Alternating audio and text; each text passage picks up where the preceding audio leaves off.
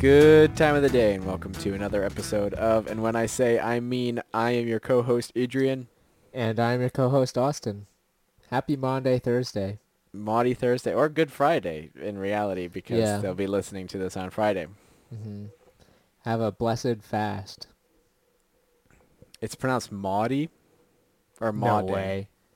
No. That was a question, not a It's Monday. declaration. Monday? Yeah, there's an N in it. What does it mean? Uh, it's the Thursday before Easter. Why do I always think it's Maudie? I don't know. Uh, n- it's M-A-U-N-D-Y. Okay, what does it mean? Um, Monday comes to us from the Anglo-French word derived from the Latin mandatum, which means commandment. Okay, why is it used for today? Um, Because of the Last Supper? It commemorates the Maundy and Last Supper of Jesus Christ with the apostles. Okay. Did you do anything to commemorate the or celebrate the Monday and celebration of the Last Supper? Yes, I went to church and we had a service with foot washing, and then we uh, celebrated the insti- ins- institution of communion by participating in the feast. Nice. The Feast of There- Communion, or did you have Yeah. another feast on? No, no, the feast of communion.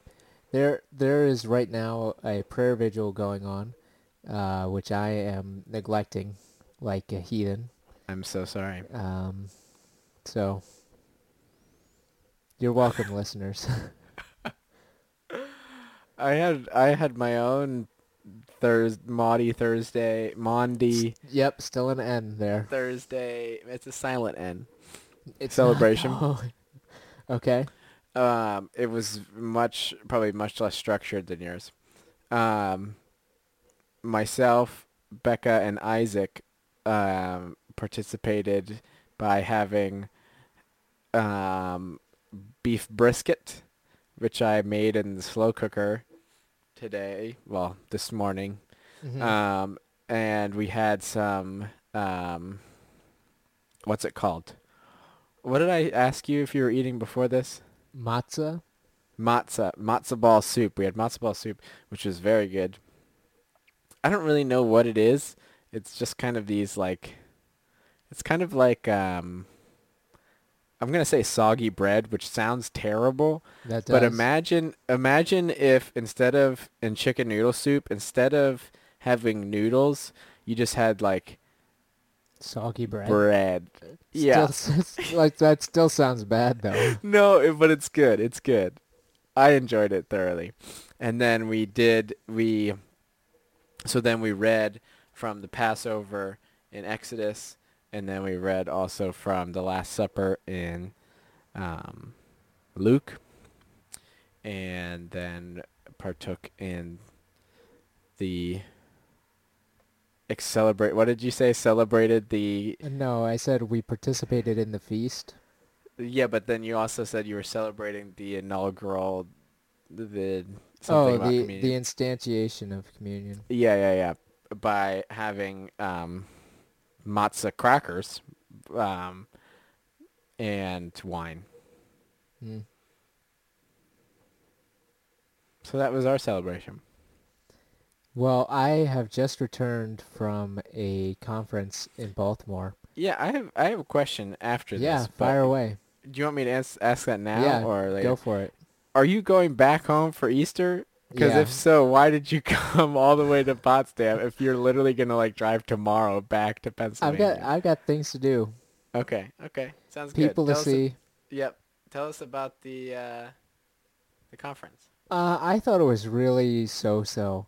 Uh, Mhm. Okay, I I am going to sound like a braggadocious monster for the Okay. next bit, likely. So just brace yourselves. Okay. Um, the average conference presentation is bad.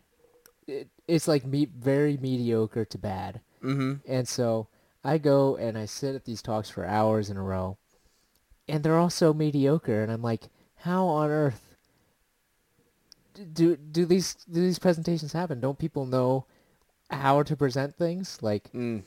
like they realize presentations is like half of research, right? The other half is grant. not. The other half is grant writing. Um, yeah, I stand by that. Um, but like how? Uh, th- I I don't understand why the the average quality of the presentations are so low.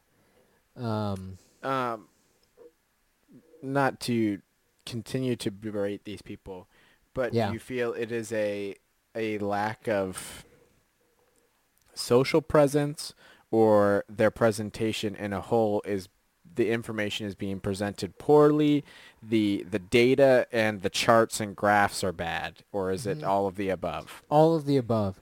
Uh, people are either not confident enough, and that's like your grad students, or they're way too confident, and that's your like professors who didn't prepare anything Mm-hmm. um, and think they can just go up there and wing it. No one can do that. Um, this guy. no, no, no one can give a coherent presentation winging it. Um, lots of people also have very bad slides, and just a perennial problem with research is assuming that your audience knows what you're talking about. Because Mm. never assume that.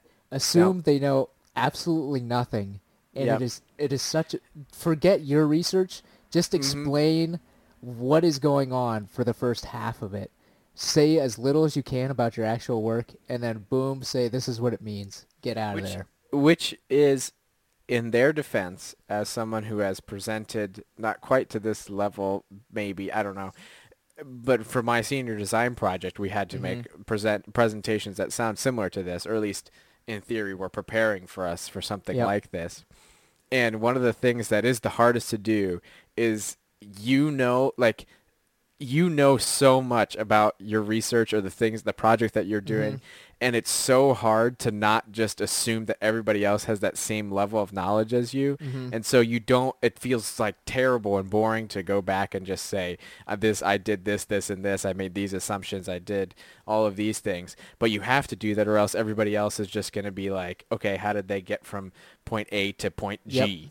because you're going to start at point g if you don't give all Yeah. those points in between. I cannot tell you how many presentations not just at this conference but just in my life i've been there. I'm like wait what like what is even the point of this? Like mm-hmm. what on earth are they trying to accomplish with this? I have i have no clue. Um and so so yeah. Say what you're trying to do how like what on earth the situation is and then why does it matter? Say yeah say like this accomplishes our goal for this purpose. That's that's your whole presentation. It's 20 minutes. There that's no time at all. Okay, so besides all Anyway. of these other subpar ones, was yours also subpar or was yours good? no i thought i i thought mine was good. Um i was runner up again for best paper. Um so Can't bring home apparent- the gold ap- though. i know. Uh, it was though i wrote this i wrote the paper in like that two makes weeks. me that makes me So- sound really terrible. I'm very proud of you. and No, that no, no, seems no, like no. a great accomplishment. no i would feel worse if i had won best paper um okay. because I I wrote it in two weeks and it, it was like anyway But I don't want to like instill a culture of you have to succeed in order for me to be proud of you. okay I'm not sure you're worried about that, but I am not just wanted to Um, be clear. but uh, I did I because I was the only person from my group there out of Mhm. Clarkson and the Navy uh, so I was able to uh, do th- things more on my own which is nice I went to Chipotle more often than we would have as a normal group um, I went to I I was like, there's no presentations I'm interested this afternoon, so I just wa- I googled bookstores near me, Nice. found one that was a half mile away, walked to it, and it's like in this old warehouse, and it's just a door in the side of the building. There's no like storefront at all, Mhm, and it just mhm. says knock loudly on the door if you want to be let in. so I walk up to this door and just pound on it. This like 80 year old guy walks up, lets me in, and it was a great bookstore. Their selection was awesome. If I haven't said on this podcast before, my favorite publisher right now is New York Review Books. They Uh-huh. had like They had eight different books from this publisher. I wanted to buy them all, but I didn't have enough cash. You just Uh, bought one. I just bought one, and it, it's it's called Fate or Life and Fate, uh, by Vasily Grossman, which is he's like he wants it to be the War and Peace of World War II, Mm-hmm. And he's also Russian, so I'm very excited to read it. But I've, I'm reading different books right now. I'll get I'll get to it. Um, so that normally doesn't happen at conferences, so that was a nice that was a nice touch. Nice did have- pace. I did have to go to a like a several hour long dinner uh, with the the group that I was there with in order to network and all those horrible things. Mhm. That went that went well um, in the sense that I feel like I could work for whoever Nice. um, but it was awful. Um, and so to to quickly respond to an email that we got from Valerie from State College, I disagree with this. The video the video was about uh, how extroverts are second class citizens now due to the boom in support for introverts. I disagree. I would only agree with that video if you live your entire life on the internet. Outside of the internet, I would say the exact opposite. Mm-hmm. Everything is so, I think, skewed towards extroverts in regular life. The internet, sure, introverts got the upper hand, but like, what even is the internet? So, Right. Yeah. Also this week, um, Mhm. or this past week, uh, well, first off, I started reading Mama's book, which oh, has been great so far. which one? Uh, the first one, Okay. Hope in the Deepest Holler. hmm Um, so I'm only on chapter three. I read the first two chapters. Um, I appreciated the first chapter. My favorite part was it's it's Papaw's first time in Kentucky, and so my Mhm. favorite part was when he's like walking to um, who's his name's Frank Dutcher's house for the first time, and he's just hoping that he can get meat and potatoes and bread and a slice of pie, and I was like, that sounds like the greatest meal of all time. That's like, such a "Perfect." Lancaster meal. I know it was so good, but it's been really, really good to read. Really fun. Also, last weekend, um, I had the pleasure of going to see the ballet, which featured many of our youth group members. Um, so that was fantastic. Um, Abby was Cinderella. Emma was the stepmother. Um, Anna was the fairy godmother, and Luke and Joe got to play the ugly stepsisters. And let me tell you, they stole the show. Interesting. Um, it was pretty hilarious. Uh, Um, is there is there words in in this ballet? no, no words, just dance and music and gestures and actual gestures, Mhm. gestures. Yeah. Um, so yeah, no, they were all fantastic. Fantastic. So shout out to all of them. They did a fantastic job. Um, and if you ever are in Rochester when they have a ballet recital, I don't know if they call it recitals, but stop in. Rochester, New Hampshire. Yeah. And if or if you're listening and you're in the area, or just go see ballets, maybe I don't know. hmm Yeah, I don't know where I would find my nearest ballet. I don't know, but if if Northern New York is really trying to be New England, they need to have some ballets. Why is ba- ballet is is widely popular? I mean, have you ever heard of a ballet before? No, like- no, no. It's just like it's not just like these these random kids that you know. No, like lots of people do ballet, like everybody. Mm. Interesting. I, I never knew it was a thing. Mm. I'm still not convinced. I thought it was just for like proper English people. Yeah, they're not even English people, just Russian people and maybe the French. Yeah. So yeah, Edward no- Degas can paint them. yeah. Uh, but yes, I have done a lot of driving, and so I need to pack again so I can drive again. Why did you unpack? I just didn't pack enough clothes in the first place, Oh, okay. so I need to get more clothes. I guess that- you could now that I'm here. repack since you wore those clothes. Yeah, uh, like I'm not gonna. I'm gonna take them out of my bag. I'm not gonna wear the same clothes again. Uh, Right, that's what I was saying. Okay. So when But- are you leaving? Uh, tomorrow evening. Okay. I've got things to do. I wasn't I've, judging I've or got. anything. I was I've just... got to write my thesis proposal, hmm though it is mostly written. That's good. Uh, yeah. I have to go to two mandatory seminars.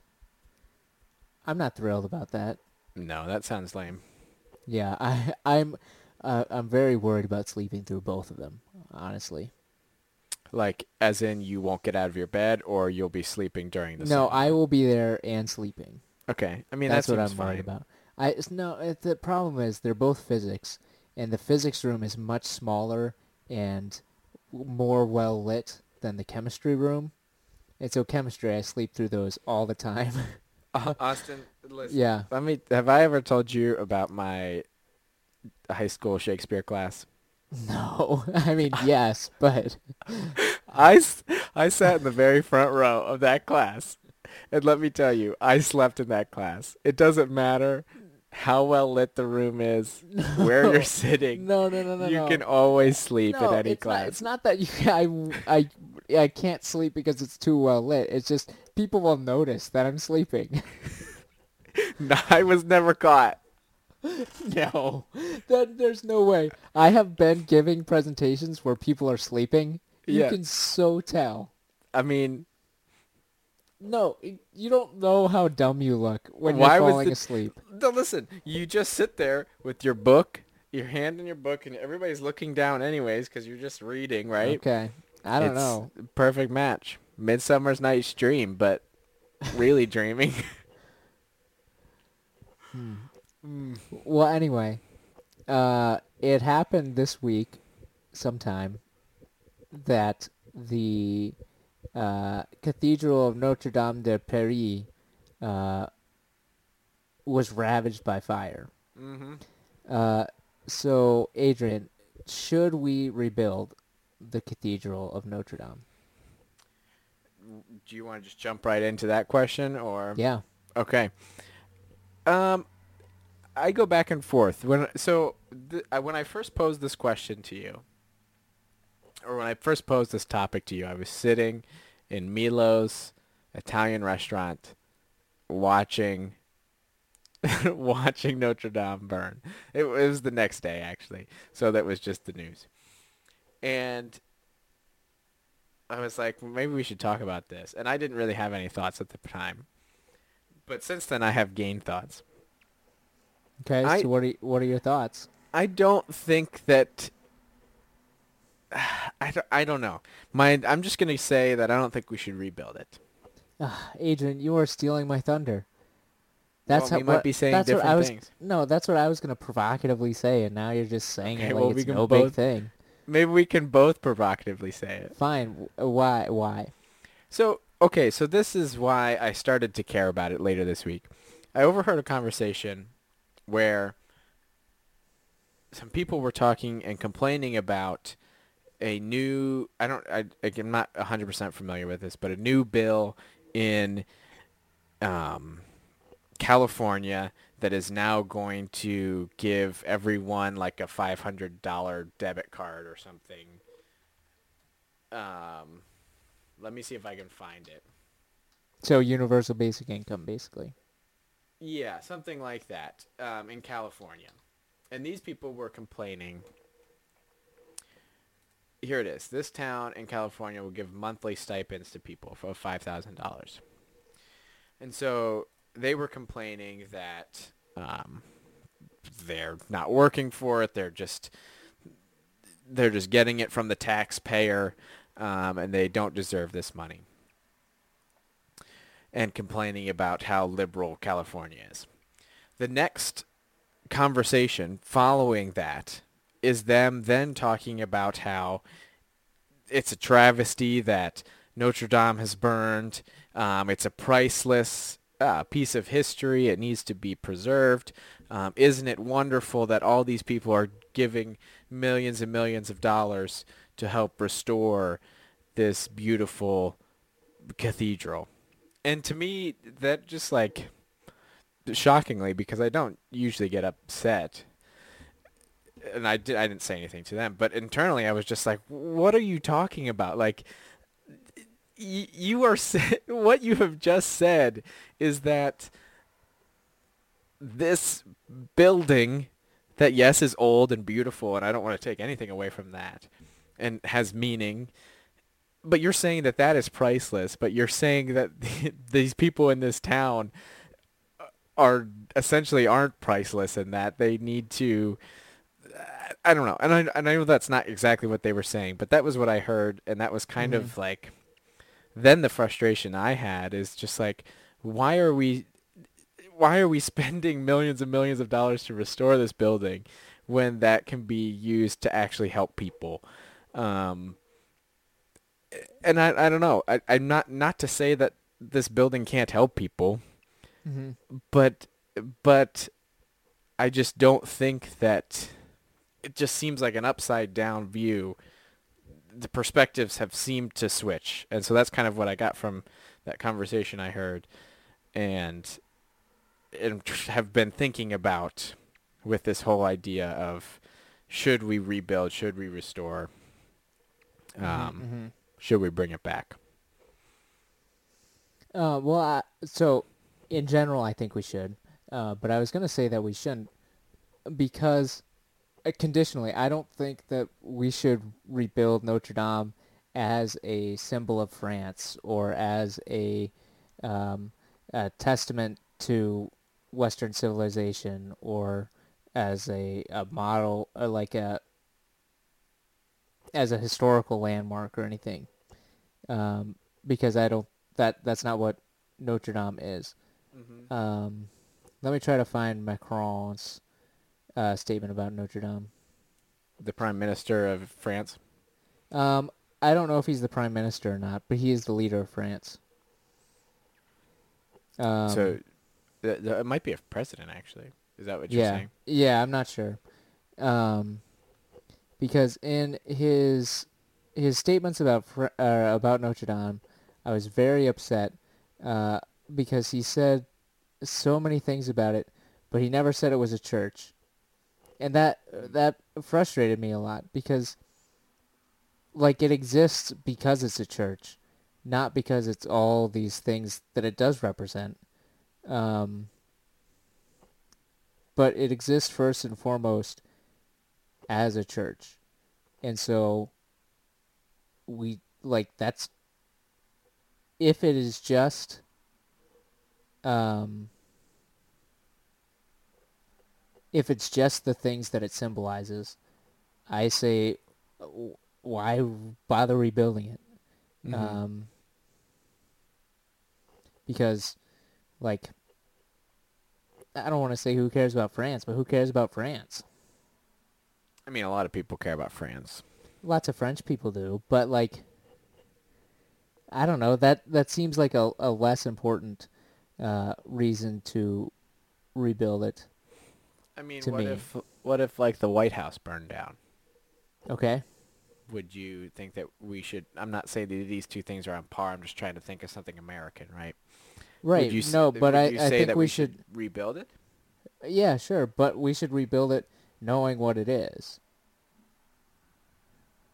So to me, what's your frustration? They're rebuilding it as a symbol of France and not as a church. I mean, is that surprising to you? No, but uh, that's why that's why see that's why I wanted to be provocative and say they shouldn't rebuild it because if it's just a symbol of France, then it's that's a completely different thing than Notre Dame. Well, okay, so I could argue. So so you want to rebuild it because it's church. Um. No, I want to rebuild it for all of those reasons but first and foremost because it's uh, you know a great church. Right. Are you are you gonna find that clip or should I go on? I'm I am trying to find it, but it was, it's going very poorly. Okay. I, I had another thought too that goes along with it being a church, but Okay. which may go back. So I was thinking yesterday, yesterday when we were having community group and we were praying afterwards, and I was thinking about how on Easter, during on Saturday or Sunday rather, the curtain in the temple was ripped in two, and so then the Holy of Holies is now everywhere, and God's I mean, presence that was is that everywhere. was that was Friday. Friday, Saturday, one of the sometime on Easter, Friday. Friday.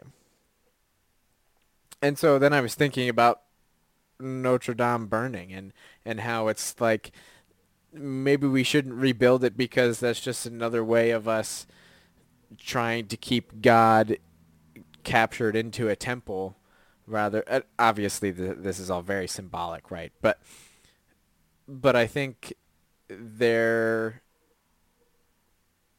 is something about I don't know, maybe I don't appreciate beautiful cathedrals and churches enough. But I don't want to think that only God's presence can be in those places because I think that takes away from the work that Christ did um, in allowing God's presence and like bringing God's presence everywhere, not just in the temple or just in the cathedrals, but in us and through us. Um, I, I don't think that's the point of churches, but I agree. I, I don't think it should be the point of churches, but I think that's the fear that I have that people think that that is the point of churches. Oh, that may be true. Right? And so like I don't want to I don't want to re I don't I want to reinforce this belief that only God's presence can be in these buildings because that's not true. Um, yeah, but I, I like I, I don't know that I would say that people are rebuilding it. And to me, it's just like gutting it of all churchness, I see what just just in the way people talk about it. So they're they're rebuilding it as a symbol of France Yeah, rather than a church. yeah. Uh, but like I think I think in general that it should be rebuilt, um, because I I I think Notre Dame is is like transcends us right now. How do you mean? Um, like I mean it, it's it's older than anyone. Uh-huh. It like I don't forget how old it is, but it's like 600 years old. Yeah, I think it's older than that. So I think they started construction in 1100 and finished in 1300. So it's like a thousand years old. Yeah. And so, and even the 200 years it took to build, it outlived everyone who ever started working on it. Right. And so, to me, I think what that represents for us, um, like Notre Dame itself can be a a reminder that uh, we are not central to the narrative, as we were saying yesterday, or as I would say, we are not the our individual plot lines are is less important than how we participate in the theme of of resurrection. Mm-hmm. And so Redemption. both. Yeah. Um and so Notre Dame in its oldness and in its transcendence I think should be a reminder of that to us. It's like I was just reading an article about the the the book that just won the Pulitzer Prize for for fiction. I think it's called The Overgrowth. Mm-hmm. And the author was just he was just flabbergasted seeing redwoods. Um, and that's kind of what this book is about, uh, because redwoods are hundreds of years old. like the oldest trees that are alive are thousands of years old. Mm-hmm. And so to him, realizing that and seeing that in these redwood trees, um, like forced that grappling with this world is so not me centered. Mm-hmm. Mm-hmm. Um, and so I think I think that is part of the majesty of Notre Dame. It, like just a fraction of it, but that's that's an important part that I feel like we're missing in the way that we talk about Notre Dame. It, it's it's so like, what does this mean to us right now? Not like, I I, I want to see us rebuild Notre Dame as a as a preservation of the work that happened a thousand years ago to glorify God. It so then we we come together with the the church victorious to be the representative representative of the body of Christ throughout history. Um, that we come united, and so we can we can reestablish Notre Dame as a place of worship, um, recognizing the people that came before us, and hopefully preserving that and passing that on to the people who come after us.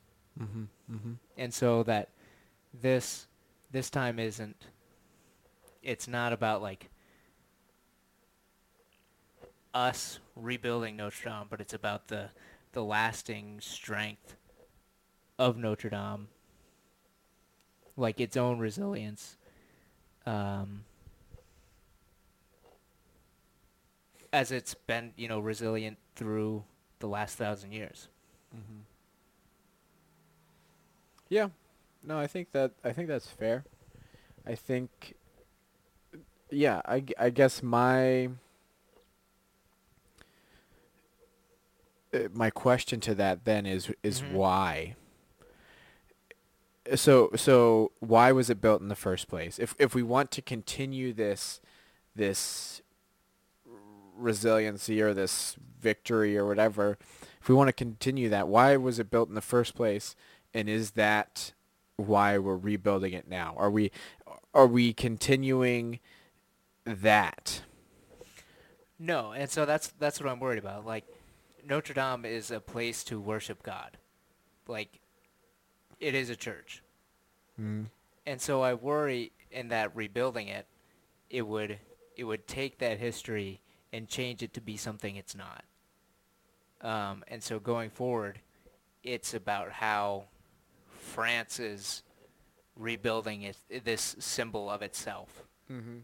And so Notre Dame becomes subsumed by Frenchness, um, and not that the the church is superseding the nation Mm-hmm. or the the individuals or um, time. Right. And and that and and that's maybe it's not exactly, but that's why I am concerned about the money aspect of it. Is is is why are we putting this much money into this if the end goal isn't to then give that money back to the community to help the poor, the widows and the orphans, which I'm assuming that was part of its job originally, right? Was to to care the the role of the church was to care for these people. And so if we can raise millions and millions of dollars to rebuild this monument in the the saying it's because it's a church, but really because it's France.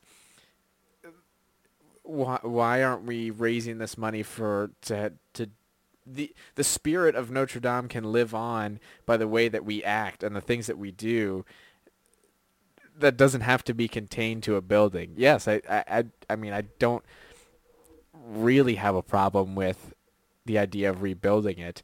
I just don't want to like it, it doesn't sit right with me to think about how much we're willing to put into a, a historical building and not care about the people not only in Paris and France, but just around the world. Like Mhm. it, we're no longer when Notre Dame was first built, the world was very small, and so it did impact just that area maybe. But now the world is in some ways is so much small is even is just as small but it, encapsulates so much. Mm-hmm. i don't know. I just want to see i just want to see yeah if we can raise that much money for a building why can't we raise that much money for humanity? I don't i don't know. Mm, well i i would say we can and people do. It's just it's it's it's a lot easier to raise money for a specific instance than it is to because some problems it's it's a lot easier to just throw money at and they will be solved, such as the restoration of Notre Dame. Right. Um, whereas like ending global hunger is a is a much harder problem. Um, and so it's it's not as easy to just throw money at and the problem goes away because it it's not really about money. It's about distribution and um, like integration of systems. Uh, so that would be my, my first argument. But I, I, I get your point, and I was also so the week before this week, like three churches, like historically black black churches, were burned um, by this somewhere in the United States. Mm-hmm. And so as I was seeing this news coverage of this happening uh, for Notre Dame, I was like, hmm, it's interesting that uh, we heard like nothing about these, you know, black churches burning, which is is like an unfair comparison uh, in some ways because right. Notre Dame is a much more world, you know, kind of thing, as opposed to churches that most people have never been to. Right. Uh, but I yeah I I do think that we can lose people in the spectacle of of churches. Mm-hmm. Um, but I, I will say so. I read a book by Henry Nouwen uh, some time ago, and I forget what it was called. It was either The Wounded Healer or something else. and he said he said in it that we need to resist the temptation to be relevant, which I thought was really challenging. Um, and, and by that he means that the the gospel is the help that we give first and foremost. And so we should risk the temptation to say, am I really helping anyone by doing this? Um, wouldn't it be better if I was uh, giving them food or clothing them. Not that those things are bad, uh, but his point is that the gospel is more important. So I agree that most people are giving to Notre Dame not to demonstrate uh, their sacrificial love to the glory of God. Mm-hmm. But I think giving to that can be a demonstration of our sacrifice to the glory of God. Um, like giving of ourselves uh, in service to God. Mm-hmm. It can be that. I think it is largely not. Um, so that those would be my two arguments. It's a lot easier to throw money at Notre Dame, and it can be a, uh, a representation of our our willing our willingness to put God and His glory before us. Yeah, I, will counter argue, or it's not really an argue, it's just discussion. But so I, I agree. It is possible that you can give money to this as a representation of, you know, whatever you said. But I also am fearful that we give money to it and as an excuse or as a to make ourselves feel better saying, hey, I'm giving money to the glory of God. Mm-hmm. Um, this past Sunday, um, Ian preached on the widow who gave the two coins. Mm-hmm. And so the verse says the the religious leaders were giving out of their out excess. of their excess where she was giving all that she had. And so like in some ways this feels like that that they're giving out of their excess, right? And Mhm. and not really giving all that they have. And so it's like, "Oh, okay, yeah, I have an extra, you know, however much money. I can give it to Notre Dame. No big deal." Mhm. But what but what the widow shows is that she gives out of her poverty. She's not only and and what Ian was stressing too is she could have just given one coin, right? She all she has is two coins, two half pennies. She could just give one, but she gives all of it. Um, and I highly recommend listening to his sermon if you get a chance, because I thought it was excellent. But how I don't I don't want to get caught in the comfortableness of saying of giving out of my excess. Mhm. Um, I want to, and that's obviously it's not just money that Jesus is talking about either. He's using that as an example.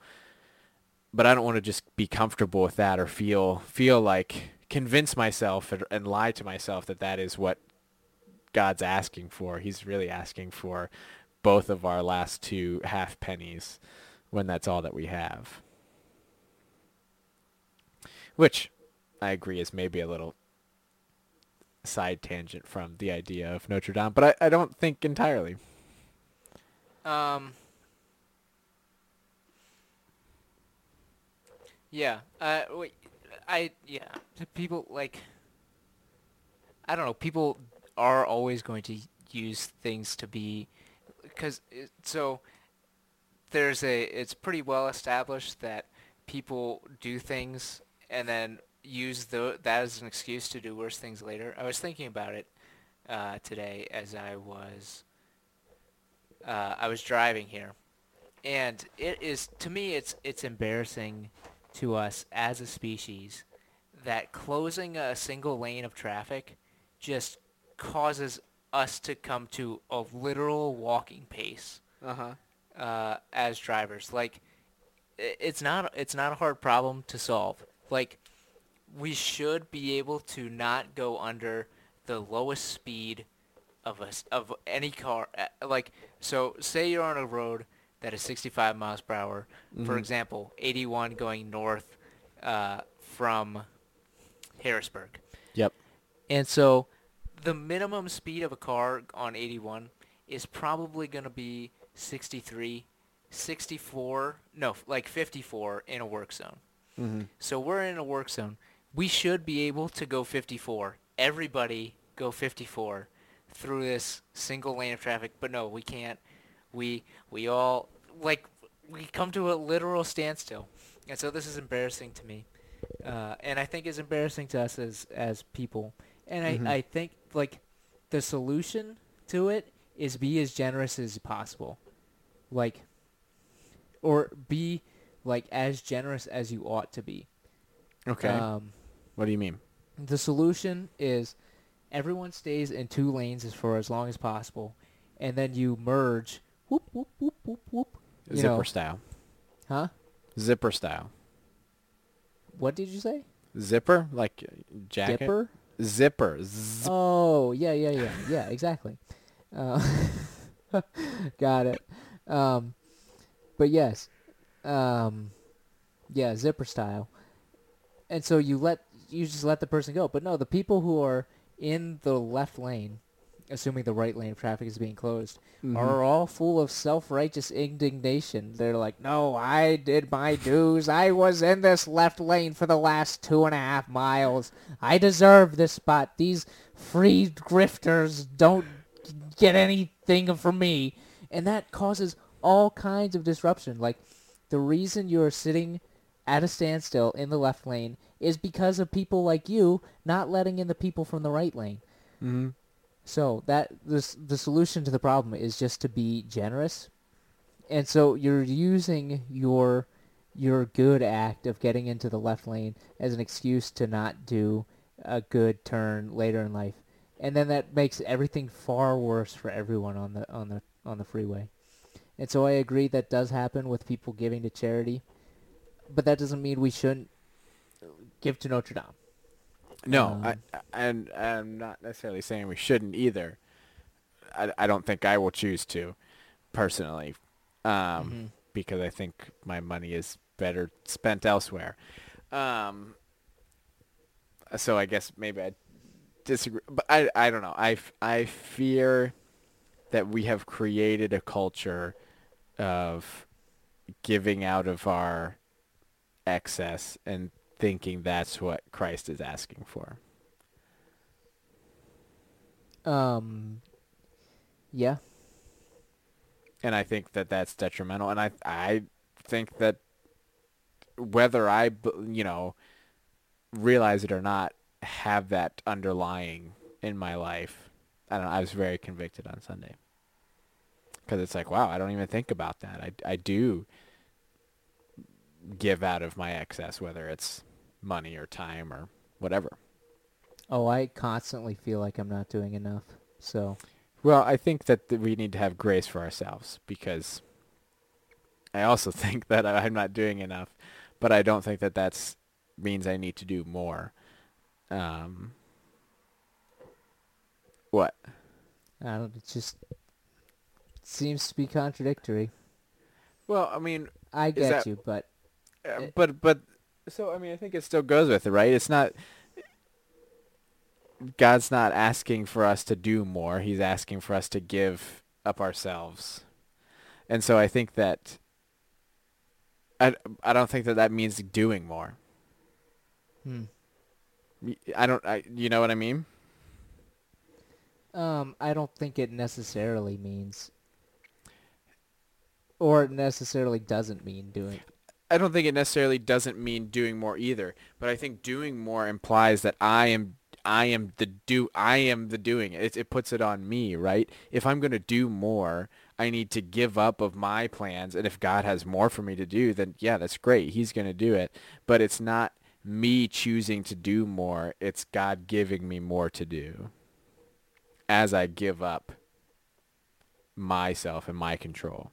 hmm So yeah, I don't know. I've kind of been thinking about that too, and how do I give up more, but then also how do I hear from God more in order to be able to know what are the things that I should be doing, whether it's the same things or more things or different things or whatever.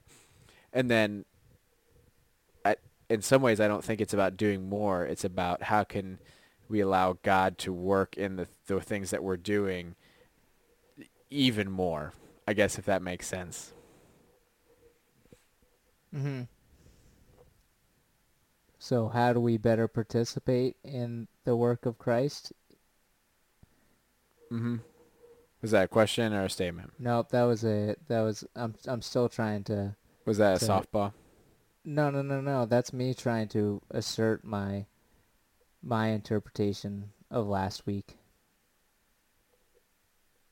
I'm, I, I, I don't have any problem with your interpretation. I, I, as we talked about earlier, I think we were arguing the same thing. We just had slight variations on. Mhm. I think we were trying to emphasize slightly different things, but the idea of what we were saying behind story and theme was the same idea.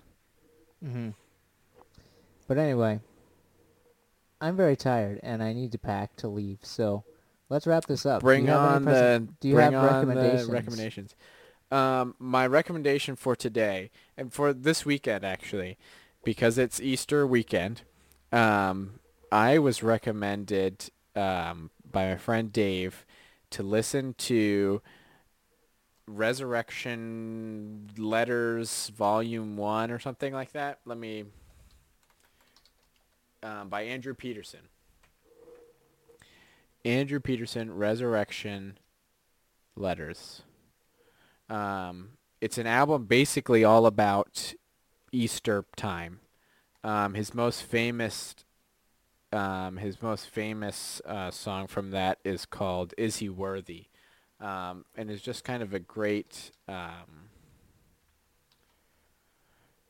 great call and response where he, it's like he's speaking to the the audience and saying all of these attributes of God and all of these attributes of Christ and and what do we what do we long for? Um, and we respond you know he is worthy or we do want th- these things we do. Um, he also there's uh, the other one that I enjoyed was um, remember me. It's it's basically like going through Jesus on the cross and his conversation with the the um what, what was his Thief.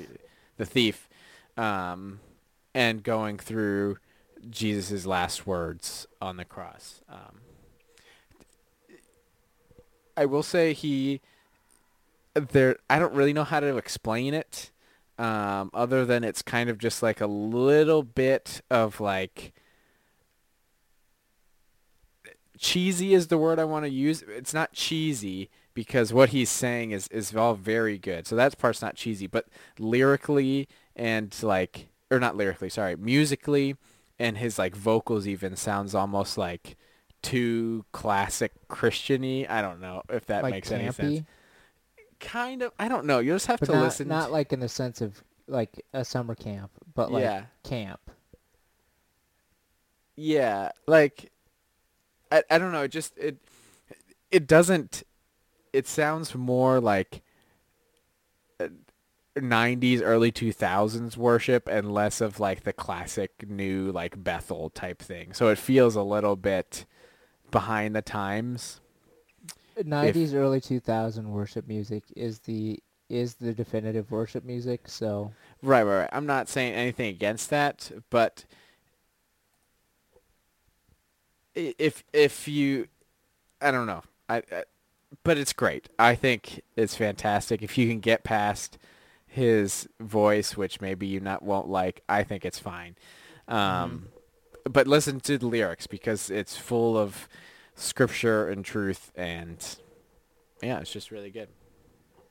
well i would say go to church but What to be full? That's your recommendation, or well i mean if we're trying to do things that are full of scripture and the truth might as well just go to church you know yeah, but I mean, I can't go to church Easter. while I'm working. You know. You can. Um, I listened to uh to Amos Lee. Yeah, I thought it was okay. of course. Classic Adrian overhypes it. Uh, No, I don't know. I just I I thought it was very like normal. Again. Like I I never felt surprised by things he said. You know. Okay. But you didn't think it was that it was good enough to write home about? Um. Yeah, I guess If you, I'll be a- mean, I'm okay with being a buzzkill. yeah. If you, I mean, if you don't like it, then you don't need to. I mean, Um, but I did I did lots of other things. Uh, so yesterday and today I was I was at I was leaving this conference and I was like, you know what? I just want to listen to uh, old classic crime and Anberlin on the way home. So I Mhm. did.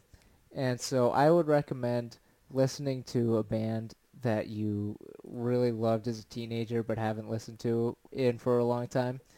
Um, because hopefully you still know all the words. Um, and it's just a fun time. yeah. And you'll like you'll look at the songs differently. Um, hopefully.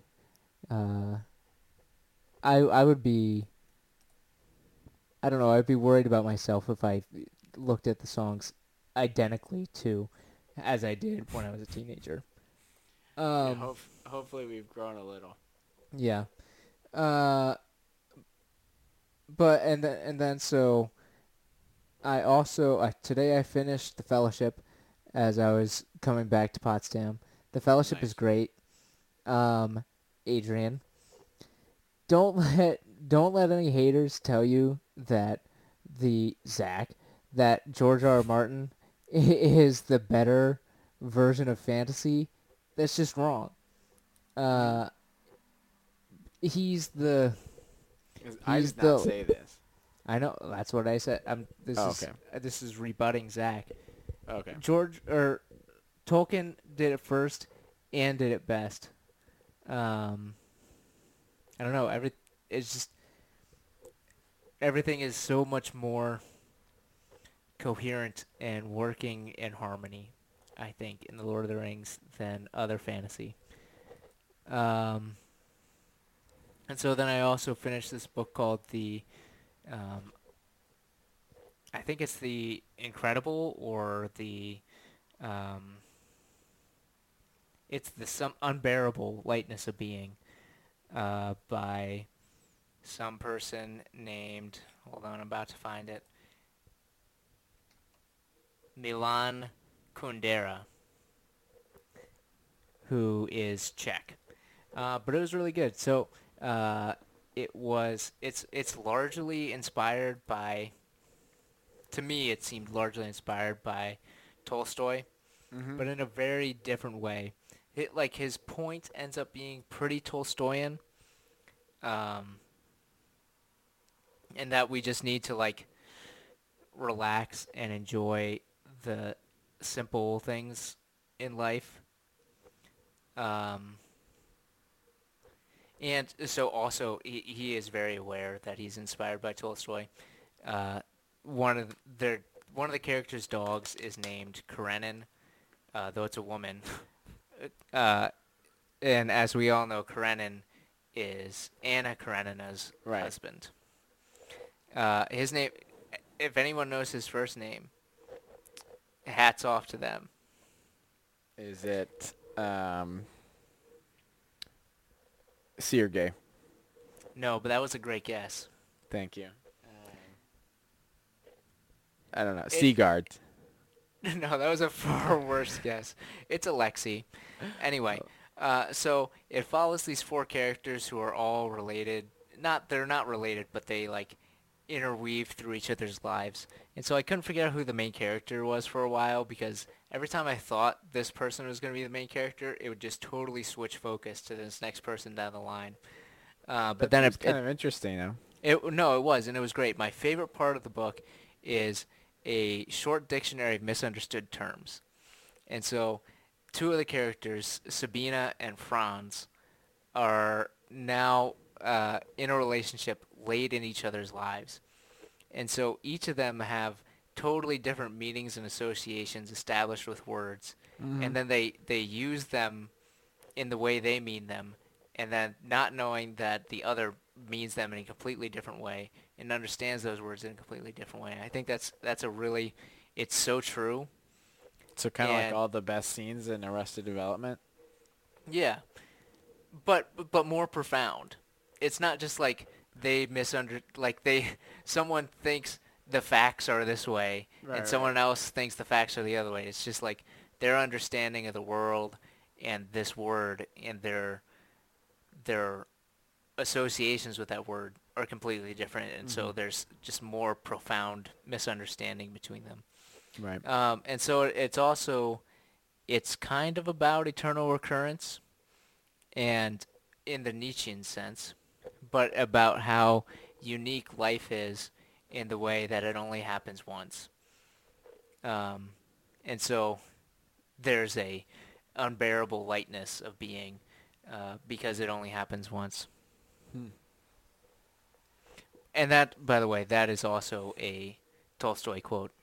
In the Constance Garnett version, as Prince Andre is lying, staring at the the infinite expanse of the sky, he he thinks about the strange lightness of being. He's you're supposed to think he's dying at the time, so But he's not. spoilers. No. Mm. Uh, so that it was good. Um, it's weird. Oh, also, so if anyone wants to do this sometime, feel free. Uh, someone texted me this week and was like, "Hey, Austin, do you have any recommendations for books?" And I was like, "Absolutely, I do." I have so many recommendations for books, but he wanted recommendations for books that were readable to the normal reader, which is limiting. Um, I'm I'm glad that he limited it to that. Though. no, no, no. But I was still excited though. I got to recommend so many great books. Um, so, yeah, I, I'm always happy to recommend books. Mm-hmm. So, Well, if you need recommendations or to- have topics for us to talk about, you can email us at and when I say I mean at com. Nope. And when I say I mean at gmail.com. mhm. So yeah. we will hopefully we'll answer them more at more length than we did for Valerie. But thank you for your questions. Yep. Yep. Anything else? Nope. Have a blessed Easter. Mm-hmm. Indeed. Yeah. Have a great uh, celebration of. I always think we should have more days off for this than we do for Christmas, but I absolutely agree. That's remember that's why my calendar is great. yeah, it's true. That's one of the one of the many reasons. Speaking of which, I, so I'm driving through E Town again, and I'm like, Mhm. man, with my dictator powers, I'm going to fix another intersection. You know that intersection that's right in right before Haas's? Uh, the one right before it, as if you're going into into E Town. No, no, no. You're leaving Like the E one by- going towards Haas's. It's that T intersection. Oh, the one where for some reason that r- green Yes, arrow goes yes. turns off. I will use my dictator of the world powers to make that green arrow stay on constantly because you should never have to not. You should always be able to just vroom go right Yep. turn on that without ever stopping. Yeah. But there's like three seconds where you have to stop. Mm-hmm. Um, and I've stopped for those three seconds and always been like, this is dumb. I shouldn't have to do this. And Yep. So that is my fifth act as dictator of the world. There we go. That's great. Well, apart from that, enjoy Easter. Yep. Um, enjoy it whether you're with your family or your church family or all the above or none of the above. or alone. That I really like that about.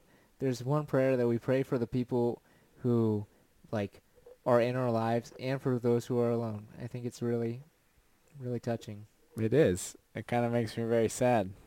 It does. No, it does. But I'm glad we're still praying for them. Mm-hmm. Anyway. All right. We will see you next week. Happy Easter.